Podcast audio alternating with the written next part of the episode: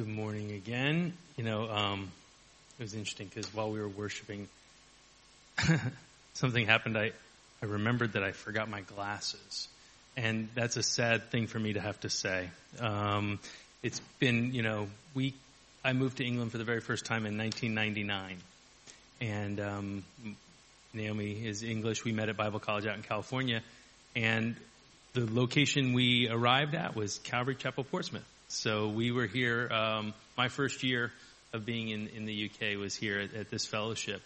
Um, so, you know, seeing Sarah, who used to be Fremantle, and uh, Bob and Linda, a couple of familiar faces and dear friends. Uh, so it's it's a blessing, it's a privilege to actually be back after many years of toing and froing, living back in the States, living here in the UK, planting a Calvary in the Lake District for five years as well in that process, and a Calvary in uh, in DC uh, as well. Um, so, but here we are now, and, and you know, at this stage of life, it's it's nice to know we're we're settling and uh, and, and, seeing what the Lord wants to do. And this morning, um, I'm going to ask you to turn with me to Romans chapter 12.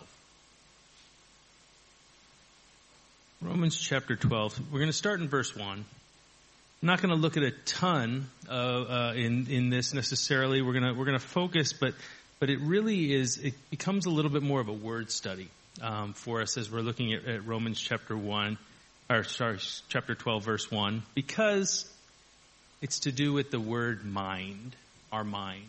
And uh, I feel like I pray that there's some things the Lord can, can really speak to us and really encourage us with this morning as we look at that together. So I'm just going to um, take a, just a moment to, to pray and ask the Lord to bless this time in His Word as well. Father, I do thank you for this opportunity to be with my brothers and sisters. Lord, for us to all spend this time together in your word. Lord, I know that you desire to speak to us. That's your heart. You, you've given us your word. You want to reveal yourself to us through it. Behold, in the scroll of the book, it's, it's written of you, Jesus. We want to meet Jesus here this morning, and we desire to, to know you in a way, Lord, where you are renewing us, where you are restoring us, where you are accomplishing everything that it is that you know we need Lord. There's a lot that sometimes we don't even know we need. We just know we have need. and so, Father, we just come this morning boldly to your throne of grace to obtain mercy, to find grace right now in our time of need. Because, Lord, what I realize through walking in this life is my time of need is every day, actually. Um, one way or another, I have need. And so, Lord, I come to you with a heart of just, Lord, humility to say, God, minister to your people this morning. Use this time in your word to just speak directly to their hearts, to my heart, to our hearts, Lord. May we hear from what it is your spirit is wanting to say to your church this morning. In Jesus' name, amen. So, Romans chapter 12, verse 1. I beseech you, therefore, brethren, by the mercies of God, that you present your bodies a living sacrifice, holy, acceptable to God, which is your reasonable service. And do not be conformed to this world, but be transformed by the renewing of your mind, that you may prove what is that good and acceptable and perfect will of God. For I say, through the grace given to me to everyone who is among you, not to think of himself more highly than he ought to think, but to think soberly, as God has dealt to each one a measure of faith. Now, from my times of, of living here in the in the UK and as well as you know spending time in, in the states, you know recently we were introduced to a show. We're not big TV watchers necessarily, but but there's a show that some friends introduced us, and they said, "You guys would probably like this. It, maybe it just it suits our, our personalities." They knew Naomi and I well, and and and it's a show called Fixer Upper, and it's from the states, um, and it's this couple, Chip and Jo. Her name's Joanna, Chip and Jo, and and basically the premise of the show, it, it's something you'd be familiar with. It's basically they find these old houses, and, and they're helping people find a house that you know, if they purchase it, they'll come in then and do the full renovation. They'll do the full fixer upper. you know, and it kind of reminds me, and, and this is one I did get into, you know, years ago here in the UK, which was, this will be more familiar to you, ground force, right? Uh, with Alan and Charlie and Tommy, you know, coming in and looking at the garden and saying, what can we do to this mess? You know, how can we make this place, you know, how can we renew it, restore it, renovate it, whatever it might be.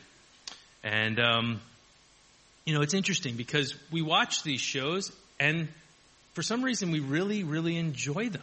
and, and, and it makes me think, I, I, believe, well, I know I enjoy them. Maybe you don't. I, am not sure, but, um, I enjoy them. And, and there's something about that transformation that takes place from the beginning of it to the end of it where we all look at the end and go, oh, it's amazing. Oh, it's great. Oh, I love that. I can't believe, oh, it's so different. It's so, you know, it's so beautiful. It, it's amazing. They've taken something which felt kind of useless, kind of worthless, kind of a mess, and they've turned into something that actually was, was beautiful, um, that you'd really be proud of. And you know, as we look at this chapter here in, in Romans, you know, I, I, think about our own lives and, how the Lord wants to do the same exact thing in each one of us. You know, and, and I think what we, I want to just point out is when we talk about this word mind, because we're going to see in the, in the midst of this passage that he wants to transform and renew our minds. But I think to put it in context, before we get into that, let's just go back for a minute to kind of think about where our minds are at. Um, because as you look at the scriptures, what we realize is our natural mind, it's not actually in a great state apart from God. And, you know, this is where it was meant to be. I, I, I use this illustration because for me, and maybe it's just because I'm, you know, being in a primary school, it seems to work. Um, you know, I'm, I'm probably primary school level learner, so this is perfect for me. Um, you know, God created us, right? In His image and His likeness, spirit, soul, and body, right? The three parts. And we know that God is Father, Son, and Spirit. And the way we were created, there's this understanding that spirit, soul, and body, we communed with God. In, in, in His creation, He created us in a way where we were communi- you know, linked to Him, that we were in communion with Him. We were connected to our Creator. And that's the way it was intended. However, as you and I all know, we made a choice. We made a decision to rebel against God. And in doing so, he said that day we would die. Now, did Adam and Eve fall down physically dead? No, we know they didn't. But however, we know that the spirit died that day. And, and that disconnected them from the Creator. That disconnected us from our Creator, our, uh, our God. And in doing so, not only that, it also then inverted that you know, situation where no longer were we guided and directed by our, our Heavenly Father, by our Creator in the Spirit. No longer was the Spirit ruling and reigning, but now, you know, spirit, soul, and body, what happens is the body takes over. Our own desires, our own pleasures, our own lusts, our own wants now dictate and, and demand what we should and shouldn't do. And they are the ones that really guide us. And so when you look at the scriptures and you, you think about it in that context, it makes sense, doesn't it? whether it's in, in Romans chapter 1 where, you know, Paul writing about the mind, he talks about our mind being debased. Because ultimately, you know, that word meaning to be worthless, it, it, it's reprobate. In the same way, it tells us in, in Romans 8, verse 7, that the carnal mind is actually enmity against God. It's no longer this, this communion, it's actually antagonistic against God and his ways keeps going on throughout the New Testament. Paul is continuing to show us every time when he talks about the mind. In Ephesians 2 is another example where we start to understand that we were basically given over, as this picture, as this illustration, you know, you know, alluded to. We were given over to the lusts of our flesh and the desires of our own carnal minds. We, we do whatever it is that, you know, as we hear so often, it feels good, do it. You know, and if that's what we desire, but the problem is Ephesians 4, Paul again writing tells us the challenge you have is it's the futility of your mind.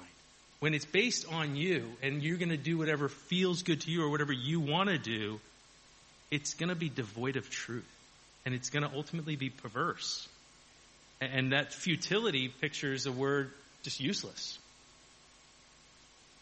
And you know, Paul again pointing out to the Philippian church in chapter 3 that, you know, our minds are basically enemies of the cross of Christ. And so we're, we're just focused on earthly things. Again, Paul, in Colossians, we're alienated, we're enemies in our mind by wicked works. Colossians 2, we get vainly puffed up by our earthly, fleshly minds. And then Titus again, he's writing to Titus and he says the same thing. We're defiled, we're unbelieving, there's nothing pure because our minds are defiled. The pure, all things are pure, but if our mind is defiled, then, then it's not going to be okay. And basically what this shows me, like that fixer upper, the state I come to God is, my garden is a mess. my house is a disaster. God, I need help. I need something. You, you, I need your help. I need you to come in. If I'm left to myself, it's a pretty grim outlook. It's a pretty grim outlook if I'm left to myself for the future. Because if I keep doing things the way I think is best, the way I want to go, there's a way that seems right to a man. But you guys know the rest of that verse, don't you? The end of it is death. It's not going to lead you in the path of life because we won't choose the right way. We'll choose the defiled way. We'll choose the perverse way. That's just naturally, that's the natural mind because it's apart from God. It's, it's in conflict. It's in enmity with its, with our creator. Now, as we're looking at Romans chapter 12, what we realize is there's a need for repentance. Now, that word has an interesting connotation because some might immediately, when you hear the word repentance, you picture the guy with like the sandwich board on the streets, repent, you know, turn or burn, get right or get left, you know, whatever it might be that, that, that you might have heard before. But, you know, the idea of this kind of like fire and brimstone preacher with that word repent. But, but what we honestly understand the, the meaning of that word is, is very simple in its, in its origin. It, it means to change your mind. That's actually what it means. And so when you change your mind, then as a result, you're going to change your behavior. And so truthfully, repentance is just when the mind changes, you start to change direction because you say, oh wait, I thought I was going in the right direction. Oh, but then I looked at Google Maps and I changed my mind. I was going the total wrong way. And so you start going a different direction because now you have had a, a change of mind. And that's really what the word repentance means, a, a life that is transformed because it's, it's been, your mind has been changed. And so that's where we come back to Romans chapter 12, understanding our condition, understanding that, you know, our garden is overgrown, it's in disarray, it doesn't have any, you know, beauty to it other than just the natural stuff that's just growing everywhere. It needs, it needs some real help. Or our house is in a mess. We come to God, and this is where Paul, the writer of Romans, says, I'm beseeching you, therefore, because of the state of where you're at. This is why I'm beseeching you. I'm begging you by the mercies of God. This isn't something I know you can do yourself. That's what he's saying. He goes, you can't do it. I can't do it. We can't do this ourselves. We need the mercy of God. That's why as I prayed, you know, when we began, I said, you know, we come boldly to his throne of grace to obtain mercy, to find grace, to help. Because if, again, I'm left to myself, the only other thing I might end up doing is think, oh, how do I get myself better? how do I kind of, you know, renovate myself? How do I restore myself? And, he says, no, no, no. You, you come to God. You know, you call in the professionals. God, I need help here. And so we see that he, you know, by the mercies of God, that you do something. This is what you need to do. This is, this is your responsibility. You present yourself. You simply open the door. You say, come on in. You present yourself, your body, a living sacrifice. That, that, that seems like a paradoxical term, doesn't it? A living sacrifice. It, you know, but it, honestly, as we think about it, it actually probably is the hardest kind of sacrifice there is. Because it's one thing to say, oh, this life's too hard. I just wish I could get out of here. You know, oh, it's too much, too much for me to bear. I just want out. I just want out. And sadly, you know, I'll be honest, I, have seen a few people over the course of the last couple years choose that route, and it's been devastating. They've known the Lord, and yet to see that is, is part of why I feel this desire to share a word like this this morning because some would just think this is this is the only answer to, to just you know call it quits. And yet, I think the Lord is giving us the way forward. He's saying, "Listen, this is how you do it with me. You present yourself a living sacrifice." Now, the challenge with a living sacrifice, and I'm sure you've maybe heard this before, is when you put a sacrifice on the altar, if it's living, it, has got a tendency to want to climb off the altar. I would, uh, you know, because it's like, whoa, is that fire? Oh, hey, yo, so you know, um, I'm out, you know, and and yet that's what the Lord is saying. You you need to surrender. There's a there's a presenting of yourself. There's a surrendering of yourself say, God, have your way, have your way in this life. Now, what can happen is he says to conform your, or excuse me, to um, present yourself a living sacrifice, holy and acceptable to God. So that that's the idea here is that you're being set apart. You're, you're saying, God, here I am. I'm submitting to you. I'm surrendering to you. Which, interestingly enough, he says, is your reasonable service. It's really not asking a lot, to be honest, because do we remember, as we were talking about before, what condition do we come to God in? Like, we're not in great shape when we come to God in the first place. You know, we might, we want to think more highly of ourselves than we, we should, but but the truth is, if we're really honest, none of us bring a whole lot to God. but God, what about this? What about that? It's like, what do we have that we haven't received from the Lord? You know, so what we realize is we don't bring a whole lot to this, you know, relationship other than presenting ourselves. So, so it's our reasonable service to just say, God, here, have it. Like that's, that's all I can really offer is just surrender. That's the best I can give you. It's my reasonable service to offer you my life. And then he goes on to say, and do not be conformed to this world. Now this, this word really, really draws a picture for me. It, it, it kind of brings back some memories, to be honest, because my kids, the, the big, the big three, um, when they were little, especially, I remember this often, they, they would have the Play-Doh, the boys, they'd have Play-Doh, right? And they'd be playing with their Play-Doh, and some of you parents will appreciate this. And, and as they're playing with their Play-Doh, they had some molds. Like there'd be like a Bob the Builder or Fireman Sam or, you know, your Igglepiggle or Upsy Daisy, you know, you know what I mean, right? Um, all, all these little, you know, figures and these different people. So they take the Play-Doh, they'd put it in the mold, and then they'd close it, and when we open it back up, lo and behold, there's a little, you know, Bob the Builder made out of Play-Doh. There was a, a mold that had shaped and formed and, if you would, conformed this Play-Doh into the image of Bob. Um, and what we have, what you and I experience on a regular basis in the world we live in, every day we wake up and we've got a world that's saying, "Come here, come here, come here. I want to, I want to press you into my mold. I want you to be like me. I want you to be the way I tell you to be." And that's what the world is attempting to do to you and me every single day. This is how you're supposed to think. This is how you're supposed to live. This is how you're supposed to work. And, and it's all these concepts and, and, thoughts that go contrary to the, the God of heaven and earth who made this world. And so we find ourselves in a place where God's saying, don't let that happen. Don't let the world tell you how to live. Instead, let's do this. He goes on to say, but rather be transformed. Great word. Great word. And, and some of you probably already know kind of from its original language where this comes from. It's this word metamorpho, which you can only guess where we get our word for metamorphosize. And so this idea of being transformed is literally changing into another form.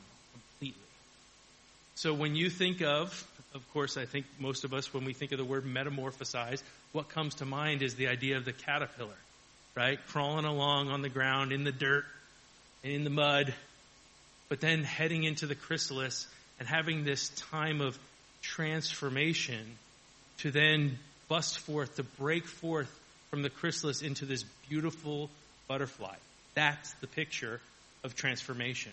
Going from one form to a completely different form. And that's what God is talking about. He's saying, listen, I know maybe a lot of your life has been spent crawling around in the dirt and the mire and the muck and it's been a mess. But guess what? When you come to me, I want to do something in your life that transforms it, that makes it all new, brand new. Now, as you and I all know though, that process, that time in the chrysalis, isn't the easiest. I remember reading something one time where there was a guy who saw chrysalis and he saw the struggling that was happening in, in, inside this chrysalis and he just thought, oh, it kind of grieved him. Like he thought, oh, I want to do this little, you know, caterpillar a favor and help him in the process. I want to help him along and, and gave the chrysalis a little snip. Let, let the, you know, butterfly out sooner. But the truth was that whole process was part of the development stages of that, you know, transformation because that, that struggling and that striving was the way that the blood was actually, you know, dispersed into the wings and into the, the whole creation basically of the butterfly was a process that God had intended it to be. And it was challenging. And, until ultimately it was ready then to fly. And you and I have had the same experience where we know that that transformation process doesn't always mean it's easy, but it's worth it. And that's what the Lord wants to show us, I believe, this morning. He's like, don't let the world, because sometimes what we find is uh, we find that this world and the, and the conforming to the world seems like the easy road, right? But what we come to realize is the way of the wicked is hard. It's actually not. It actually ends up with pain and, and, and difficulty that you, you and I don't want. We don't want to be a part of. And, and yet there's times where we think, oh, but to walk the straight and narrow, so to speak, or to, to walk with the Lord is hard.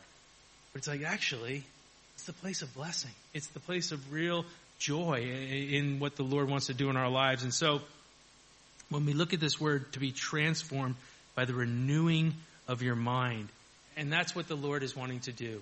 Because these minds, if we remember, it's debased. You know, there, there's a there's a depravity. There's a carnal mind that's at enmity with God. Our, our natural thoughts are, are do what you want, not you know, thinking about others ahead of ourselves or anything else.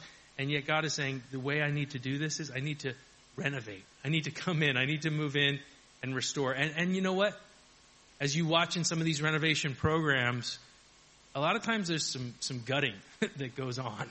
You know, it's like, no, no, no, I'm not just trying to touch it up. I'm not just trying to, you know, whitewash it to, to, to you know, coat what is there already. No, no, we got to pull that out. We got to get rid of some of this, and, and we're going to start afresh. That's what renewing really is about. And that's what the Lord needs to do sometimes in our own life. Now, do we like it? Mm, not usually, because it hurts, because it's painful, because it's something we've kind of gotten, you know, accustomed to. Uh, Caleb and I, yesterday, were helping helping someone. Um, he had a, just a load of rubble in, in his in his garden, and he had asked. He's a neighbor. He had asked if we could help him, you know, just shift some of this rubble. He'd gotten a skip, put it in our drive, and we were helping him shift this rubble, and it was interesting because I told him, I said, "This will probably be an illustration uh, for me." Um, I just I could see it coming, but uh, it, it, was a, it was it really was a picture um, as we were shifting this rubble out of his garden because he was so relieved when it was all done. You know, he's like, "Oh, this has been one of those things that's been weighing on me, just having all this, just literally a pile, a pile of rubble, very you know noticeable right there in, in the garden." And to shift it felt so good. However, it was interesting to watch because as we were having you know, we were like, we were coming in like, you know, bulldozers. Like, hey, let's, come on. I was telling him, come on, come on, let's get it all. Let's get it all. Throw it, throw it all. And then he would be like, there was a few pieces in there. And he's like, oh, but not that one. That one's not, oh, wait, not that one. You know, and like I saw like this, oh, wait, not, I think I might still use that, you know, and, and, and that we, that we can be that way sometimes where the Lord comes in, he's like, listen, it's all junk. Like this stuff, you don't need it but we're kind of like, oh, but I've gotten, ooh, eh, I might use that sometime, or, or, that could come in handy, or I don't, oh, I'm getting comfortable with that, you know, and, and we have this tendency to, to kind of try and hold on to some stuff. And the Lord's like, listen, I want to renovate, I want to renew, I want to give you brand new. And that's where we see here this idea of the renewing of our mind. And you know, Paul will say in Ephesians, we want to put off our old man, our former conduct you know, which was living according to deceitful lust. We want to be renewed in the spirit of our mind. And this is what the other verse that really came to my mind as I was thinking about this was God, when He comes in and renovates, does a great job. He gives you everything you need to move forward in victory. And the way He declares it through, you know, Paul's letter to Timothy in 2 Timothy chapter 1, verse 7, he says, this is what I'm going to give you. In replace of all that stuff that you thought you needed or all that mess that you brought to me, I'm going to give you this. I'm not going to give you a spirit of fear. What I am going to give you is a spirit of power, love, sound. That's the new mind. That's the renewed mind. That's the mind you need. That's the mind I need. That's the mind we all need. And you know, as you think about that, it's not a spirit of fear. You can't all of us be plagued by fear. It's natural. That's the natural mind. We live in a, a fearful place. We live in a, in a scary world. There's a lot of unknowns that we just don't know how it's all going to play out. We don't know how it's all going to work out. There's always some fear, and yet God's saying, listen, I want to give you everything in this renovation that you could possibly need. And so that idea of the, the power, right? That's the word dunamis. It's the same word that when he told his disciples there in Acts chapter 1 to wait, to hang out, to hold up in Jerusalem until the Holy Spirit has been poured out upon you so that you will receive power from on high, right? That dunamis power, that dynamic of the Holy Spirit. What Spirit? The same Spirit that raised Jesus from the dead. That's pretty powerful. I think that's pretty significant that we can have that same power, you know, accessible to ourselves to live this life victory. Victory over the sins that so easily plague us victory over the fears that so often haunt us. We have the same power that raised Jesus Christ from the dead accessible to us to live this life in victory. Not only that, he also says of love. That's the word agape. And you and I know that that word means an unconditional love, a love that isn't based on, well, if they say they're sorry first, then maybe I won't be offended anymore. it's not that. It's you know what? I give expecting nothing in return. I pour out my life, that living sacrifice, knowing that, you know what? He loved me first. I love him because he first loved me. And I'm just going to give, not looking for anything in return. And you and I both can be honest with ourselves and with each other right now. Will I do that naturally? No. the natural mind says, not a chance. No, they hurt me. They offended me. They, they, they disappointed me. They let me down. That's how we would naturally respond to these things. And then what can happen is bitterness can set in and anger and resentment and years and years of, you know, confusion and frustration and difficulty in marriages, in families, in, in relationships, all across our, our lives can just be that, that fixer upper, that, that mess that the Lord needs to come in and, and work through and work on because He needs to show us, listen, I'm giving you my love. I'm filling your heart with my love. And that's possible because it's my love. What is the fruit of His Spirit? Love. Which looks like joy and peace and patience and kindness and goodness and faithfulness and gentleness and self control. You know, and every time I read that list in Galatians, you know what happens to me? I go, man, I don't have any of that stuff apart from you, God. Like, if I'm left to myself, I'll say it again, uh, the outlook is grim. Like, I won't do that. I won't be joyful if, if the situation's frustrating, you know? Uh, love and joy and peace, peace, no way. I get so anxious. I get so uptight. I get so frustrated. I'm like, oh God, how's this going to work out? How are we going to pay for that? How's that going to, you know, oh, that, that, that, you know, what about this medical, you know, report? This is, this is scary. You know, I don't have peace right now. And all the things that God says, that's where my spirit comes in. To, to fill you with, with power, with love, and then ultimately, that sound mind. That sound mind is, is, is a sane. That's the word. It means sane. It means sober. It means, well, right. And it, it's kind of a picture of the, the, the demon possessed man from Mark chapter 5. You remember that story, right? Where Jesus is in the, you know, the area of the Gadarenes and comes across this demon possessed man and he's like, oh, you know, we know who you are. You're Jesus and of Nazareth and all this and, and you're the son of God. And, and he's like, hey, keep it down, you know, and, and then it's, you know, what's your name? And Legion, because there's many of us. And, well, don't, don't cast us into the abuso. Don't cast us into the pit. Okay, fine. You're going to go into those pigs. They run off the cliff. Next thing you know, everybody shows up. And here's this guy it tells us clothed, because he had been running around, you know, stark, uh, you know, clothed and in his right mind. clothed, seated, and in his right. That's a work of God's Holy Spirit in this man's life. And that's God's heart. And that's God's desire for you and I. And as we look at these, you know, attributes of this right mind, it's interesting. Because we ask ourselves, what is a sound mind? What does a, a right mind actually look like? And again, I think we get a lot from the Apostle Paul. It seems like the Apostle Paul really had a, a desire to communicate this truth to us because you know what? He's a perfect example of someone who thought he actually had his stuff together, right? He thought he had his house in order. He thought when he came to God, he was the man, you know? Look how pretty it is. Look how nice. And actually, he started to realize more and more, and the closer he got to the Lord, the more he realized what a fixer-upper he was actually living in. You know, his life was actually quite a mess. I mean, to watch Paul's progression from, you know, I'm, well, I guess, you know, the early ministry, you know, you hear him talk about himself, and he's like, yeah, I guess I'm, I'm, you know, one of the, the least of the disciples, you know? and then he'll move in progression as he gets closer to the Lord and, and thinks less of himself and more of the Lord. He starts to think, Uh, I guess I'm less than the least of all the saints. Till finally at the end of his ministry, he gets to this point where he goes, you know what?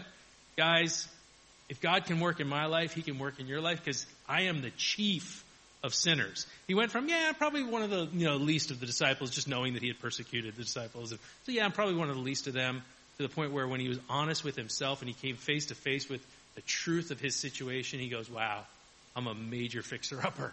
I am the chief of sinners. And if God can change my life, he can change your life.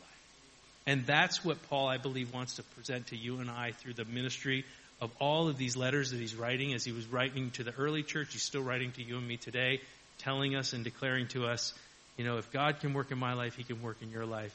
And so, what does this mind look like? What does this sound mind look like? Well, one of the things, and it goes on to say here in, in chapter 12, For I say through the grace given to me, to everyone who is among you, not to think of himself more highly than he ought to think, but to think soberly, as God has dealt to each one a measure of faith. So this idea of not to think more highly of ourselves than we ought to think. In other words, when we come, we're just honest. We're just standing before the Lord like Isaiah, God, woe is me. if I'm honest, woe is me, I am undone. I am a man of unclean lips who dwells among people unclean lips. God, I don't bring anything to this. And, and as long as I keep wanting to do that and thinking somehow I am bringing something to God, I'm going to continually be a frustrated person but when I can come with, and this is what Philippians 2 tells us, a lowliness of mind and humility, a lowliness of mind. It then goes on to talk about the fact that there's not only a lowliness of mind, a sound mind is going to be a, a single mind. Galatians 5, Paul says, you know, I don't want you to be of any other mind. James wants to tell us, you know what? A double minded man you're going to be pretty unstable in all your ways. Because, you know, think about a double-minded man, you know, Amos, when he says, you know, can two walk together unless they're agreed? No, you can't. Two people cannot walk together if they're not agreed. Right? I mean, I want to go this way. Well, I want to go this way. Okay, well, I guess we're not walking together anymore. That's kind of like a double-minded person, because if you've got two minds, the idea is half of your brain is saying, I'm going to keep doing this. The other half saying, no, I'm going to do this. And that's what kind of Paul's Romans 7 experience is. I do the things I don't want to do, and I don't do the things I do want to do. Ah, wretched man that I am. Who's going to save me from this body of sin? Right? And so that double mindedness, uh, a sound mind is going to be a single mind. As, as the psalmist would declare, one thing, one thing I desired of the Lord. That's what I'm going to seek after. That I may dwell in the house of the Lord all the days of my life to behold his beauty, the beauty of the Lord. And, and, that's what, you know, a single mind looks like. It's someone who, who has that one mind. And, and you see it throughout the New Testament, that idea of one mind, one mind, one mind. That's a sound mind. But as long as there's a duplicity, there's going to be confusion. If there's animosity, if there's enmity, if there's anger, if there's bitterness, if there's resentment, if there's disappointment, if there's unrealized expectations, and yet, you know, we're going to hold on to those things, and, and yet we're still trying to serve God, there's going to be this constant difficulty, frustration in our lives. That's not going to be a sound mind. That's not going to be a peaceful mind. A sound mind is also going to be a committed mind. as the Lord himself says in Matthew 22. You know, to love the Lord your God with what? With all your heart, with all your soul, and with all your mind. To love the Lord with all your mind. Give him your whole mind. And when I say that, I'm talking to myself. Jeff, give him your whole mind.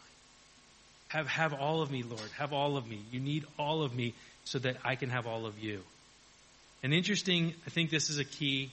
A sound mind, as Paul describes it in Philippians 3.15, is going to be a mature mind. And what is a mature mind? Forgetting those things which are behind. Pressing forward for the things which are ahead. For the glory that's, you know, ahead of me. That's going to be a mature mind. But as long as, if there's anything we're holding on to, if there's anything we're looking back at and continuing to let that ensnare us and hold us back and keep us bound, whatever it might be, we're not going to keep growing. We're going to be hindered. We're going to be stymied in our, in our growth as, as a believer. And so our mind, we're not going to have that mature mind that God wants for each one of us. So it's so important. This is so vital for every single one of us. Forgetting those things. Are, are we hurt? Are we, have we been hurt? Yeah, I'm sure. Every one of us has. There's difficulties, definitely. And yet we're able to, to, to say, God, I need you to wash me. I need you to cleanse me. I need you to forgive me. I need you to give me the heart to forgive them. Whatever it might be, to move on. Forget those things which aren't, to press forward for those things which are ahead. For the upward call of God in Christ. That's our desire. And that's a mature mind. And that kind of leads us to a, a single mind, a sound mind is going to be a heavenly mind. Heavenly minded is Paul says in Colossians, don't just focus on the things here on the earth, because guess what will happen if you just focus on things of the earth? One, you're going to get let down. You're going to get disappointed constantly, because it's never going to really satisfy you. But secondly, you're going to be frustrated, because this world is challenging, it's difficult. So that's why he would say, don't just focus on the things on this world, focus on things above, where Christ is seated, right, at the right hand of the Father. In other words, job done. He's won. Victory is ours. Like we can walk in victory because I know there's going to be things that each one of you and each one of us are dealing with, even this morning as you've come here. And it so easily grabs our attention again and again and again, and we go back to it. We go back to it. And, you know what can happen? And this is something, talking to my wife Naomi, you know, she was sharing with me, and I think this is really important. It can happen to all of us. We, we, we walk this path over and over and over again. And we create this path that, that really was never intended for us. But we've now created it because we go over it in our mind over and over and over again. And we wear the path down. And you know, as you've, you know, some of you, you know, you go on walks, right, into the fields near your homes or, or what have you. And, and, and there's certain paths, aren't they? So you just assume, well, that's the way we go because that's the path. And, and, we can do that in our own minds, where we, we keep walking down this path back to that thing that we, we weren't ever intended to walk down, but yet here now we've created this path and we're walking it so much that what can happen with that is we've actually created a bit of a rut. And now we're, we're kind of stuck on this path, going back and do it again and again and again in these things that can easily hold us bound. And Jesus comes in, he says, listen, you know what? The paths of the Lord are mercy and truth. That path you're walking on is actually a lie. It's actually keeping you bound by the, whatever it is that's, that's overwhelming you, that's frustrating you, that's causing you fear, anxiety, whatever it is. And, and my paths are mercy. I come with mercy to, to restore you, to release you, to free you from whatever it is that's, that's keeping you. And, then I want to wash over that with truth and destroy the lies. And now I want to, if you would, maybe plant the turf of truth over that, you know, that worn out path. And I want to, I don't want you to walk there anymore. This is my path for you. I want you to walk this way now. Come with me on this path of life because it tells us he's provided everything we need for life and godliness. We have it all. So stop keeping on that same path that's leading you nowhere. And if anything, it's leaving you bound. And then ultimately, we see a sound mind is going to be Christ's mind. Let the mind of Christ be in you. And we have the mind of Christ. That's what Paul tells us in 1 Corinthians 2.16. We have that mind. So, so if you look back at 1 Timothy 1.7 where he said, I've not given you a spirit of fear, but of power, of love, of a sound mind, we see the, the, the power of the Holy Spirit, that dunamis power. We see the love of the Father that He's poured out in our hearts, and we see the mind of Christ that He's given us. He's given us the power of the Spirit, the love of God, and the mind of Christ. We have everything we need in this world to walk in victory, and that's the heart and desire that God has for each one of us this morning. And so, as we've seen, this is the heart, this is God's desire for our minds, is to walk in that victory. You know, are there going to be times as believers where we struggle with this? Of course. But He doesn't want us to be anxious for anything.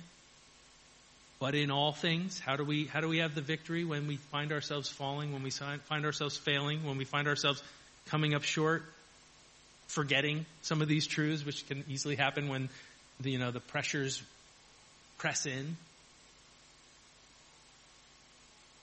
We don't have to be anxious, but in all things with prayer, with supplication, with thanksgiving, we can let these requests be made known to God. And the peace of God, which surpasses all understanding, can do what? Guard our hearts and our. He can guard our minds. It tells us he literally will stand as a sentinel, the guard around our minds, protect us. And now we have a responsibility at the same time that we're willing, because here's the part of our reasonable service, this is the sacrifice that we're willing to offer, is to take every thought captive to the obedience of Jesus Christ. Like, we have a part to play in our minds, don't we? Like, we choose what we're going to put in there and what we're going to dwell on, what we're going to keep thinking about. And if we keep choosing to walk on these worn paths that we shouldn't be on, then we're going to find ourselves in the same place time and time and time again. Or we say, wait a minute, wait, that's actually a lie. That's actually not true. This is what truth says. I'm going to take that thought captive to the obedience of Christ. And now I'm going to walk in this direction. And so we can not be anxious. We can have the Lord there with us. And ultimately, as we, as we finish, we recall to mind. When there's challenges, when there's difficulties, we have to recall a few things to mind. One, Isaiah 46 tells us, you know what? There's no other God but you. I have to, I have to have a conscious mind of that truth. There's no other God. You're the one who can help me. You're the one who can do this for me. And not only that, Lamentations, I love where Lamentations says, remember this, recall this to your mind. That his mercies are new every single day. And if it wasn't so, which one of us would be here right now? Right? Which one of us could stand if it wasn't the truth? Great is his faithfulness. He is faithful to keep us from falling. He is the one we can look to, we can find our strength in. And finally, we have to have a mind that stays focused on the Lord. It's just a must. If we really want to have a sound mind, it has to stay focused on the Lord, as Isaiah the prophet once again writes. He will keep you in perfect peace when your mind is stayed on Him, when your mind is fixed and focused on Him, because in Yahweh is your strength. He's your, he's your trust. And so this morning, my prayer as, as I've come to just, I pray, encourage, and, and I hopefully that, that you've been reminded of things you already know. But it's always helpful. Paul, I know, I know Peter said that, didn't he? It's like, hey, just as long as you're in this tent, let's keep stirring each other up because we all need these reminders. But that idea of repentance being a change of our mind, and maybe this morning there's been something that the Lord is, is just ministering to your heart. Wow, okay, I'm seeing that in a new light. Like, hmm, Maybe I need to change my mind about that. Maybe I need a, a bit of repentance in that area. I, I, and I need to, to see that renewal take place in my life. I want that transformation. God, I've been here in the mud, I've been here in the mire, I've been walking on this path that I don't need to be on. I want that transformation in my own heart. I want that transformation in my own mind. I want you to renew my mind. So I'm just going to pray and, and, and close, but, but as I do, I just, I will be praying for us. And if there is anybody, I mean, obviously, there's something God's doing in your heart and in your life this morning, just, you know, to speak to Pastor Barry or happy to, to speak to myself, just to pray for you, pray with you. for anything that the Lord wants to, to do to bring that restoration, to bring that healing, to bring that transformation, whatever that might look like, whatever that might mean. So, Father, this morning, I thank you so much for this truth that you've brought to our hearts once again. That you are in the business of restoration and restoring. And Lord, I know as I come before you this morning, I'm a fixer upper. Lord, I, I, apart from you, I'm a mess. I don't have what it takes. When I read that list of love and joy and peace and patience and kindness and goodness and faithfulness and gentleness and self-control, I just see my insufficiency. But then I come to you in, and see the truth and realize this morning, Father, that your grace is my sufficiency and that your grace is the hope that each one of us has this morning. That we come boldly to that throne of grace to obtain that mercy, to find that grace, to help us in our daily need.